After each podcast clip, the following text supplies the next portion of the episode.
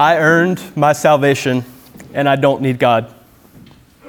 This is the refrain of your wicked heart and mine when we are blinded by the sinful pride within us and we lose sight of the fact that our salvation is completely undeserved. Today, we will look at Ephesians 2 uh, 8 through 10, and we're going to see the kindness of our God to save us and keep us despite our depravity and our rebellion against Him. The title of my sermon is By Grace Through Faith. Salvation leads to humility, thankfulness, and good works. So let's stand together to honor the reading of the uh, Word of God. Again, we'll be in Ephesians chapter 2, verses 8 through 10. Hear the word of the Lord. For by grace you've been saved through faith. And this is not of your own doing, it is the gift of God, not a result of works, so that no one may boast. For we are his workmanship, created in Christ Jesus for good works, which God prepared beforehand that we should walk in them. Let us pray.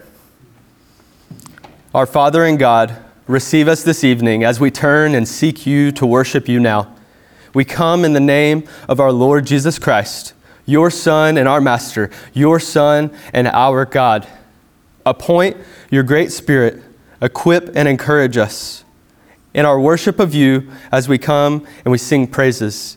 And please receive back what we seek to return, what you have bestowed freely and graciously. You have given to us, and now we return it asking that you would multiply all of it in order that we might return it all again. I pray that this evening we'd be cut to the heart and also encouraged as we hear your good word. How you have uh, how you would have us to believe and to live. I pray that we would all not be too difficult for others to deal with through sins of our own.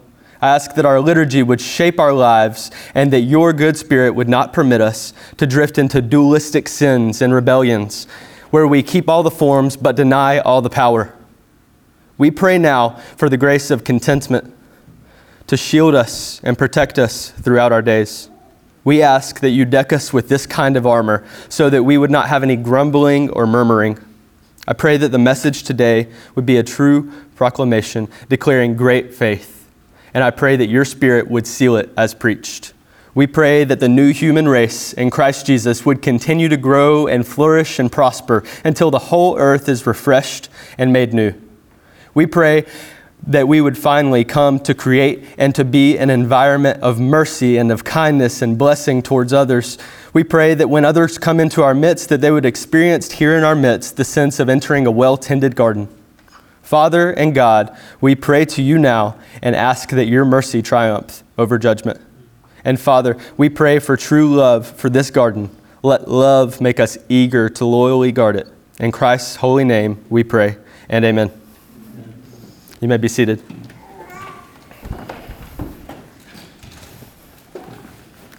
So, jumping straight in uh, to verse 8, we see that Paul begins this section of Ephesians by saying, For by grace you have been saved. So, this is our topic for tonight salvation um, and how it comes to us. Um, we see that our salvation is coming by this thing called grace, which is undeserved favor. But how is this favor obtained? Well, Paul tells us in the rest of this phrase through faith.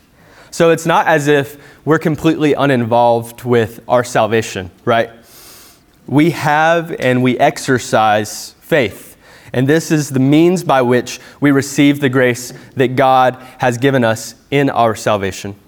The Puritan Thomas Watson said, Love is the crowning grace in heaven, but faith is the conquering grace upon earth. Faith is the master wheel, it sets all the other graces running.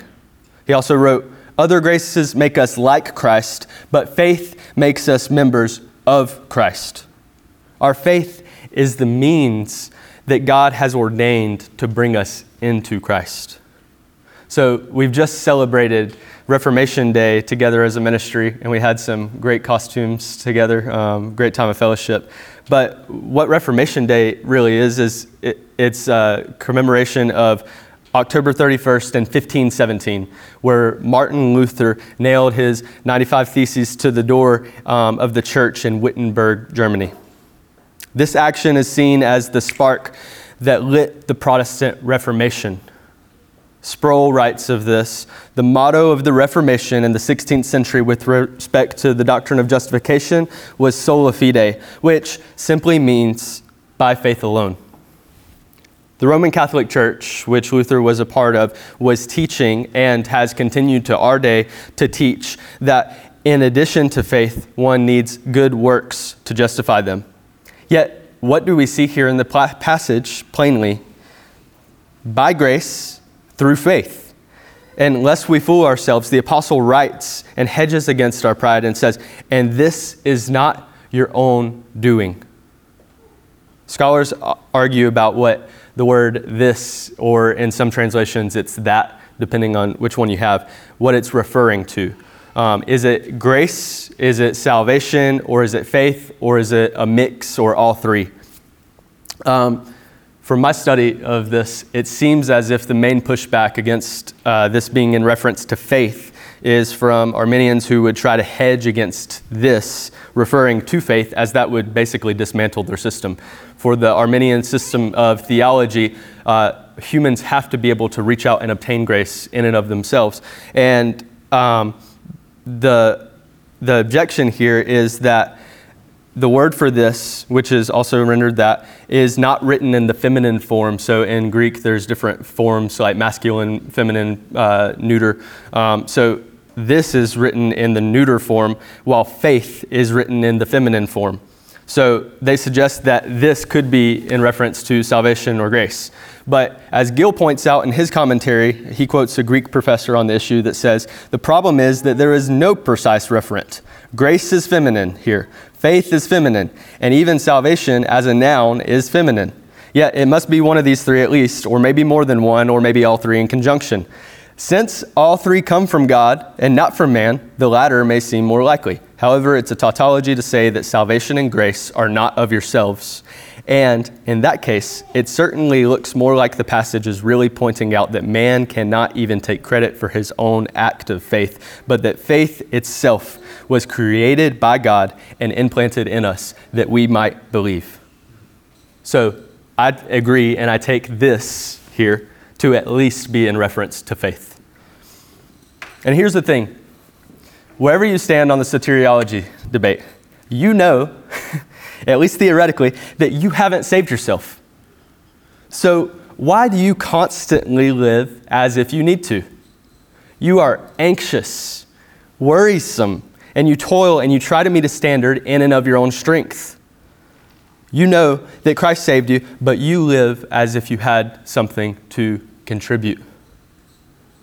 We often call out false teachers, such as prosperity preachers or those in the Word of Faith movement, or as I just did, the Roman Catholic Church for teaching a false gospel that would add something to the requirement other than faith. And this is good, and we do need to continue to do this. But let us not do it from a place of hypocrisy. You need to drop your functional polytheism. Stop acting as if you are in need of adding anything to Christ's finished work. Stop believing that you are capable of providing such an aid. You need to look to Christ, the Lord of all, who has humbled himself and paid your debts. This is not of your own doing. What does the apostle continue to say? It is the gift of God. So, what's the appropriate response whenever somebody gives you a gift? It's thankfulness, right? Imagine how absurd it would be if your friend came up to you and gave you a gift and you said, Ah, thank you. I've been waiting on you to recognize all the hard work that I've been doing. When we lose sight of the fact that our salvation is a gift, we are trading thanksgiving for pride. Think about it. When we're receiving gifts, particularly ones that we need, like let's say you need gas money, it speaks to the fact that we are not self sufficient right? Somebody's giving you something that you couldn't provide for yourself. this spits in the face of our pride. Uh, and we need others to help us. In the case of salvation and faith, we needed and we continue to need God's gracious gifts poured out on us. And acknowledgement of this is humiliating. And that's a good thing. we could afford to be humbled. Paul continues in verse 9. He says that this is not a result of works. And he just wrote, This is not your own doing. And now he's writing, Not a result of your own works. So, what is, what's up here? Why is he repeating it? Well, he's not merely trying to meet some divinely imposed word count or something. He's bringing our attention back to what we, in our flesh, so badly want to gloss over. And Romans 3:20 shows us this. For by the works of the law, no human being will be justified in his sight, since through the law comes knowledge of sin. Often, pride creeps into our hearts, um, and we begin to think to ourselves, Self, you did pretty good this week. You maybe even better than your friend over here. And it's at this moment that we need to kill our pridefulness and repent of it. And instead of being self congratulatory, we ought to be thanking God for using us for good works. Our works are a result of our salvation by grace through faith, and faith is the means by which we are justified, not works.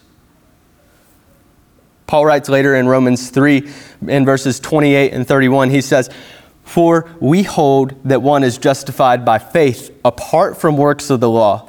And then in 31, he says, Do we overthrow the law by this faith?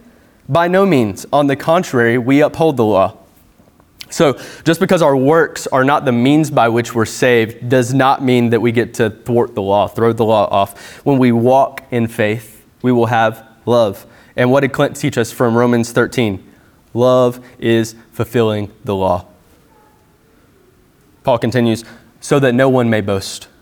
He's just, he keeps hammering us with this. Like, it's, it's not our own doing.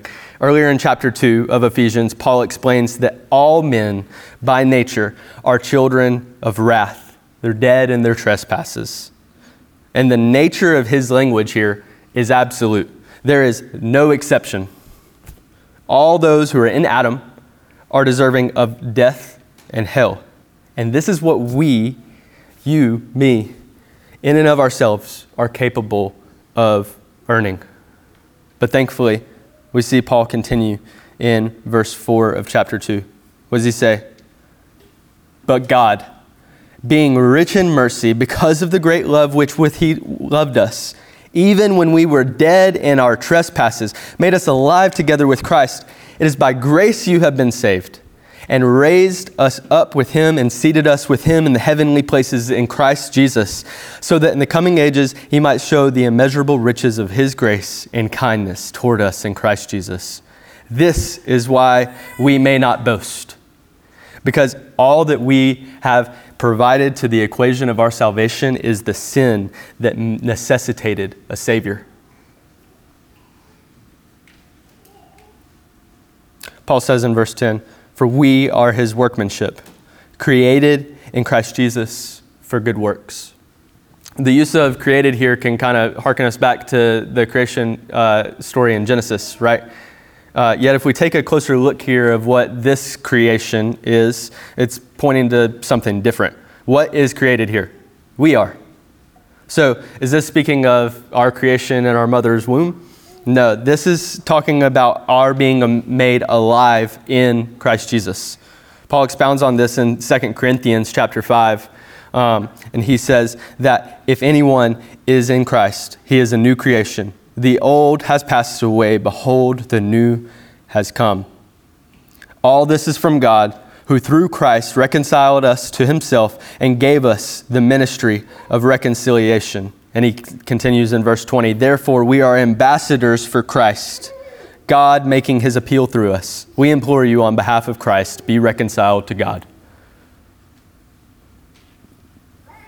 Verse 21 says, For our sake, he made him to be sin who knew no sin, so that in him we might become the righteousness of God.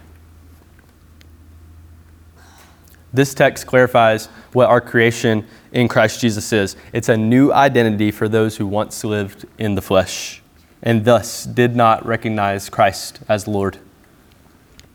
Though we once walked in this way, Christ has made us new and he's given us a new mission. In our passage in Ephesians, Paul identifies this mission as good works. And in 2 Corinthians, he defined it as what? The ministry of reconciliation. So, this is cliche, but your identity informs your mission. Who you are is necessarily informs the path that you are on, right? And how are we qualified for this mission uh, to be ministers of reconciliation? God came down and he took on flesh, dying a death that he didn't deserve and taking on our sins so that we would become his righteousness. This is good news. We've been set free from the bondage that once defined us. Now, instead of being defined by our sin, we are defined by God and His merciful grace that has pronounced us clean. Earlier, we covered that it is faith, not works, that will save us. Yet here, Paul says that we are made for good works. This isn't contradic- contradictory. Faith and works are not opposed to one another. Um, but it's only in Christ that we can actually work uh, good works. Hebrews 11:6 says, "And without faith it is impossible to please him, for whoever would draw near to God must believe that he exists and that he rewards those who seek him." So faith then is the prerequisite to good works.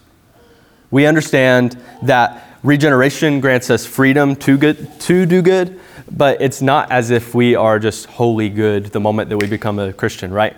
This is called sanctification.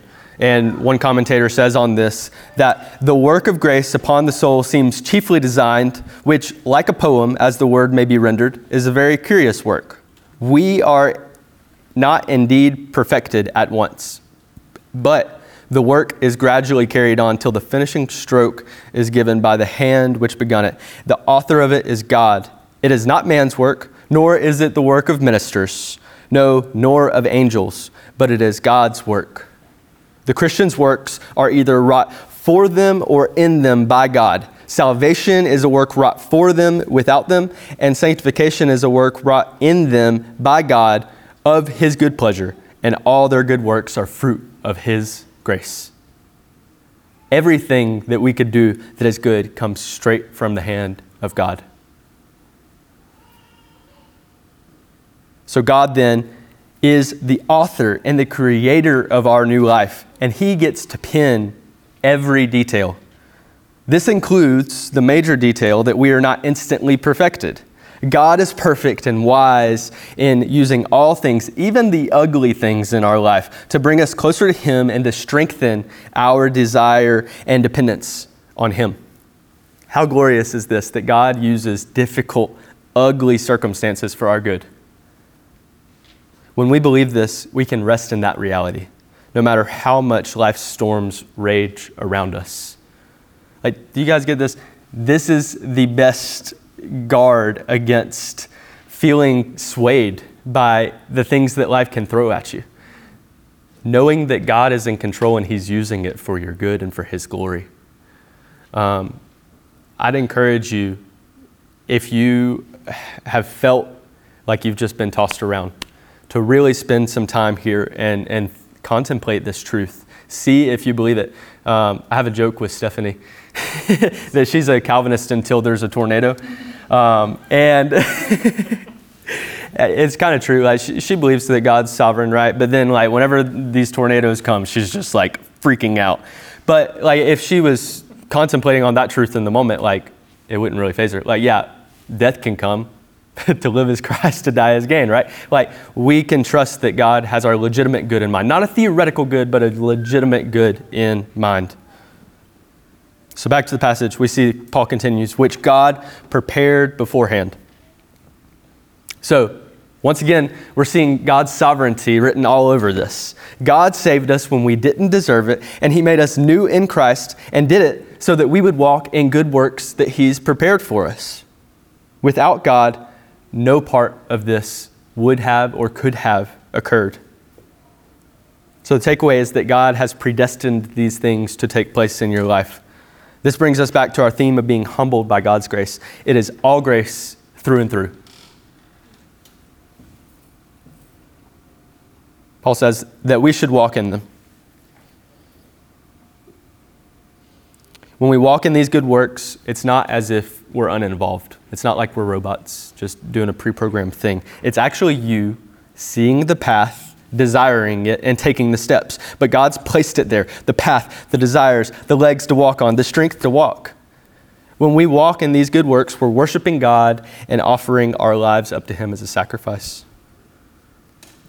So, through this passage, we see that God is gracious and we are undeserving, yet He chose us anyway and saw and is seeing the whole thing through.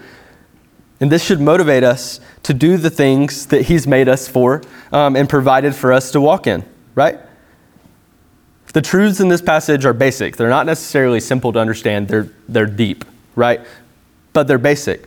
We have salvation, it comes by grace through faith, even though we didn't deserve it. And God orchestrated the whole deal, start to finish, top to bottom.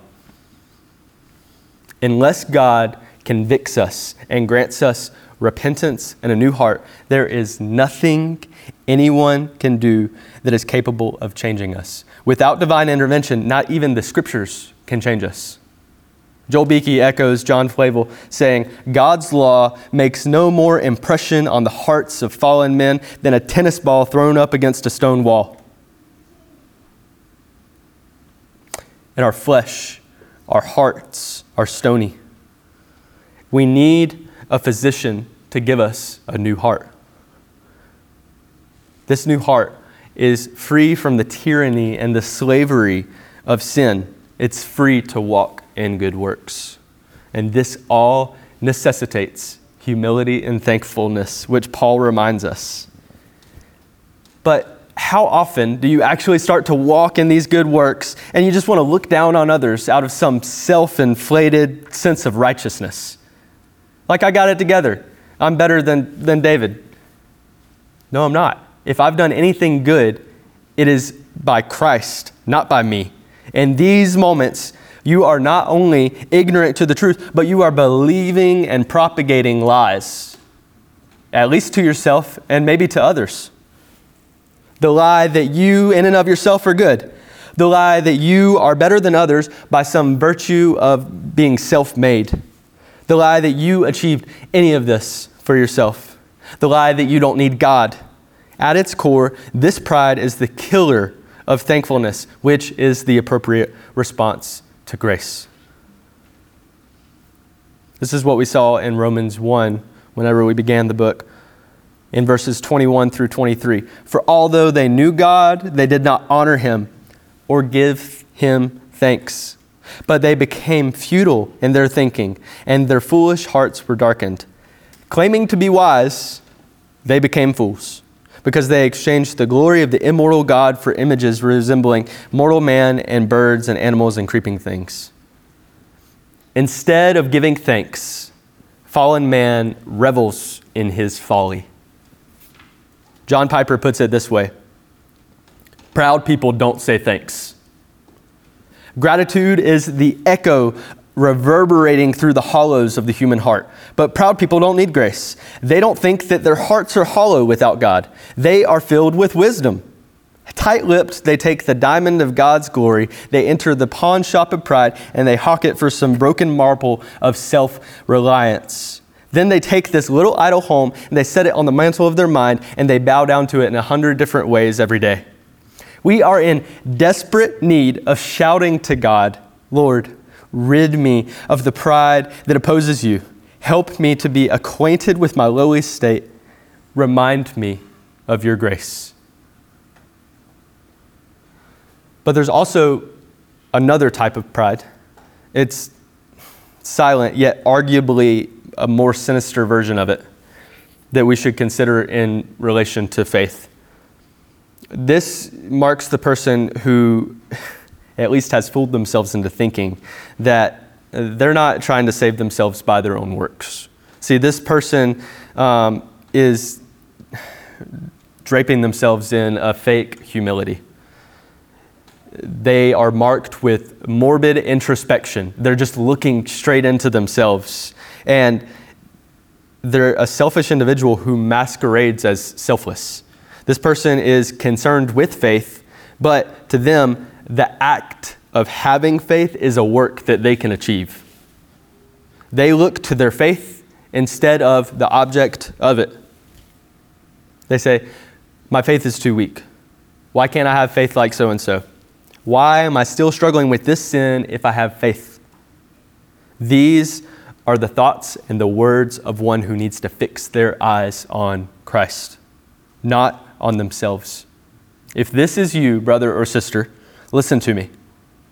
If you look within and all you see is ugliness, you ought to look outward to your Savior who is able to cleanse you and strengthen your faith. Looking within will not yield the results that you desire, but it's going to send you spiraling down into depression. Repent of your pride that has not beheld your Savior, but has made you self centered. Look to Christ. So, lastly, how should we consider um, pursuing walking in good works? Realize that you do have a role to play. Just because God's prepared them beforehand doesn't mean that you're exempt from exerting any kind of effort. In fact, your effort, informed by and upheld by the Lord, is the means by which God has ordained the works to come about. This isn't a passive experience. Um, what are these good works, though? Must you become a pastor or an evangelist or a missionary to accomplish these good works? Well, no, by no means. You will walk in these good works when you're familiar with the God who has planned them. Go hear the word preached, read the word, sing the word, pray the word, see and taste the word through the sacraments, and then put your hand to the plow of the work in front of you. Finish that paper. Sell those policies. Teach those kids. Swing the hammer. Bake the bread. Marry the girl and do it all for God's glory, knowing that your God has saved you so that you could walk this way by grace through faith and not of your own doing. Let's pray. Lord, we confess that our faith is weak, yet we praise you for giving us such grace. We confess that we often set ourselves in the place only you belong, imagining that we could produce righteousness by ourselves. Yet we praise you that you sent your Son and made him to be sin who knew no sin, so that in him we might become the righteousness of God. We confess that we have forsaken the gift of being made new in Christ and have crawled back to the passions of our flesh. Yet we praise you that you are faithful to restore us to fellowship and still use us to accomplish your will through good works. Our prayer echoes the Puritan who prayed, Lord, awake faith to put forth its strength until all heaven fills my soul and all impurity is cast out. Lord, continue to mold us and shape us to look more and more like our Savior. Give us strength to live in light of the gifts that we've received of salvation by grace through faith. We love you and we praise you, Lord. It's in Jesus' name we pray. Amen.